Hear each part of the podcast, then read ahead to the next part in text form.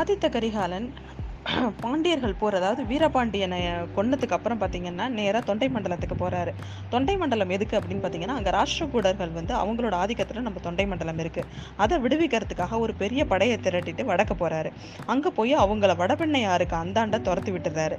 ஆனாலும் அதுக்கப்புறம் மேற்கொண்டு போகணும் நம்ம வந்து நம்மளோட எல்லையை விரிவாக்கணும் விரிவாக்க செய்யணும் அப்படின்னா இன்னும் ஒரு பெரிய படை தேவையாக இருந்தது. அதனால் அங்கே இருந்து பெரிய படை திரட்டிக்கிட்டு ஆட்கள் சேகரிச்சுக்கிட்டு மற்றும் ஆயுதங்கள் சேகரிச்சுக்கிட்டு அங்கேயே இருக்காரு. காஞ்சிபுரத்துலேயே நம்ம ஆதித்த கரிகாலன் இருக்கிறாரு. அந்த சமயத்துல தான் வந்து இப்ப இவங்க இந்த பேச்சு இதெல்லாம் நடந்துட்டு இருக்கு நம்ம போன அத்தியாயத்தில் பார்த்தோம்ல மாமல்லபுரம். இவங்க எல்லாரும் அதே மாதிரி அந்த பீச்சில் போய் அதாவது அந்த கடற்கரையில் போய் உட்கா போகிறாங்க அங்கே ரெண்டு பாறை இருக்கு. அந்த ரெண்டு பாறையில் ஒண்ணுல திருக்கோவிலூர் மலையமானும் ஒரு பாறையில் நம்ம ஆதித்த கரிகாலனும் சிம்மாசனன் மாதிரி உட்காந்துக்கு சிம்மாசனம் இருக்கிற மாதிரி நினச்சிக்கிட்டு உட்காந்துக்கிறாங்க.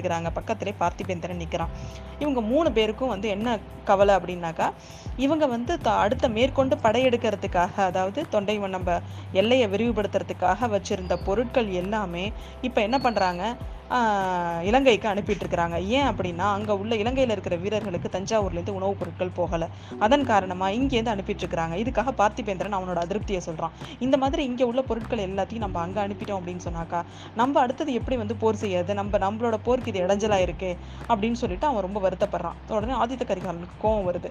ஆமாம் அதுக்காக என்ன பண்ண முடியும்? அங்கே இருக்கிற வீரர்கள் அதுக்காக நம்ம வந்து பசியோட விட்டுற முடியுமா? எவ்வளோ பெரிய போர் தெரியுமா? ஈழத்து போர். அதில் வந்து அவ்வளோ பெரிய இலங்கையை வந்து ஜெயி ஜெயிச்சு நம்ம வந்து அனுராதபுரத்தை கைப்பற்றியிருக்கோம். இதை தக்க வச்சுக்கணும்னா நம்ம வீரர்கள் வந்து எவ்வளோ பெரிய உயிர் தியாகம் செஞ்சுருக்காங்க. அவங்களுக்கு சாப்பாடு கூட அனுப்ப நமக்கு வழி இல்லாம போயிட்டோமான்னு அவங்க கத்துறான். நான் அதுக்காக சொல்லலை.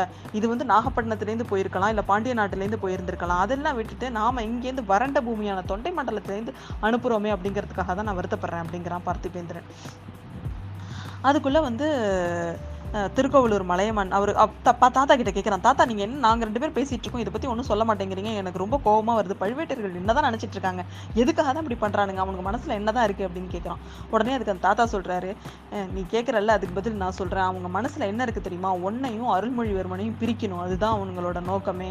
அவனை அங்கேயே இது மாதிரி இது மாதிரி பண்ணுனா உங்கள் ரெண்டு பேருக்கும் பலமிழக்க வைக்கணும்னு வைக்கணும் ரெண்டு பேரையும் பலமிழக்கணும் அதோட இல்லாமல் இன்னும் நிறைய சூழ்ச்சியெல்லாம் நடந்துட்டுருக்கு அப்படின்னு சொல்கிறாரு எனக்கு ஒன்றும் புரியல. என்ன எதுவாக இருந்தாலும் நான் பெ- நான் என் கையில் வால் வாள் இருக்கிற வரைக்கும் எதுவும் பண்ண முடியாது. என் தம்பியை என்கிட்டேருந்து பிரிக்க முடியாது.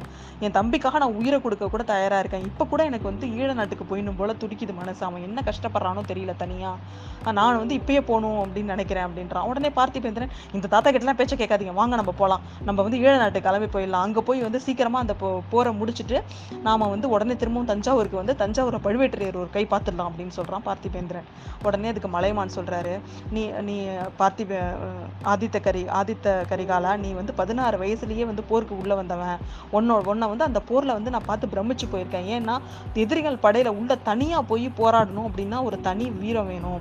அந்த வீரம் உன்கிட்ட இருக்கு. ரொம்ப ரொம்ப சில பேருக்கு தான் அந்த வீரம் இருக்கும். நம்ம நீ வந்து அப்படிப்பட்ட ஒரு வீரன் நீ பார்த்திபேந்திரனும் உன்னை விட எந்த விதத்துலையும் குறைச்சவன் இல்லை. ரெண்டு பேருமே ஒரு அசகாய சூரர்கள். ஆனால் ரெண்டு பேருமே பதட்டம் ஜாஸ்தியாக இருக்குது கொஞ்சம் ரெண்டு பேரும் பதட்டத்தை குறைங்க. நான் உள்ள சூழ்நிலையை உங்களுக்கு சொல்கிறேன் அப்படின்னு சொல்கிறான் நீங்கள் வந்து வாள் வச்சுருக்கீங்க வீரம் எல்லாம் இருக்குதா? ஆனால் வந்து திருக்குறள் ஞாபகம் வச்சுக்கோங்க. அஞ்சுவது அஞ்சாமை பேதமை அஞ்சுவது அஞ்சல் அறிவார் தொழில். எவ்வளோ தான் வீரமாக இருந்தாலும் நமக்கு தெரியாமல் சூழ்ச்சி சதி கண்ணுக்கு தெரியாத அபாயங்கள் நிறைய இருக்குது அதுக்கெலாம் நம்ம பயப்பட்டு தான் ஆகணும். அதே ஒன்றை மாதிரி அதாவது சிம்மாசனத்துக்கு உரியவங்க வந்து அரச குலத்தில் இருக்கிறவங்க ரொம்ப ஜாக்கிரதையாக இருக்கணும் அப்படின்னு சொல்கிறாரு நம்ம பெரிய மலையமான். என்ன தாத்தா? அப்படி என்ன ரகசிய அபாயம் இருக்குன்னு நீங்கள் எதிர்பார்க்குறீங்க? அப்படின்னு கேட்குறான் அதை தான் சொல்ல வரேன் நான். கடம்பூர் சம்புவராயர் மாளிகையில் ஒரு நாளைக்கு முன் இதுக்கு ஒரு வாரத்துக்கு முன்னாடி ஒரு அர்த்தராத்திரி வேலையில் ஒரு கூட்டம் நடந்திருக்கு. அந்த கூட்டத்தில் பழுவேட்டரையர் மற்ற சிற்றரசர்கள் எல்லாருமே கலந்துட்டு இருந்திருக்காங்க. அப்படின்ன உடனே அது மட்டும் இல்லாமல் இன்னும் ரெண்டு பேர் கலந்துருக்காங்க. அது யாருன்னா அந்த சம்புவராய சம்புவராயரோட பையன் கந்தன்மாறன் அப்புறம் வந்து உன்னோட சித்தப்பா மதுராந்தகர் அப்படின்னு சொன்ன உடனே இவங்க ரெண்டு பேரும் சிரிக்க ஆரம்பிச்சிடுறாங்க. அந்த சிவ கிழவத்து கிழ போனதுக்கெல்லாம் வந்து எதுக்கு தாத்தா எங்களை பயமுறுத்துறீங்க? அப்படின்னு பயப்படுற மாதிரி நான் நடந்துற போகுது. அப்படின்னோடனே உனக்கு புரியல.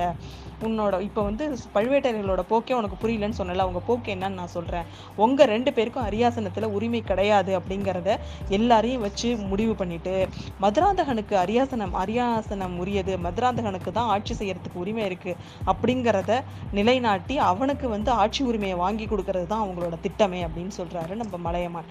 அதுக்கப்புறம் இவங்கெல்லாம் என்ன பேசி என்ன முடிவுக்கு வராங்கன்னு நம்ம அடுத்த அத்தியாயத்துல பார்ப்போம்.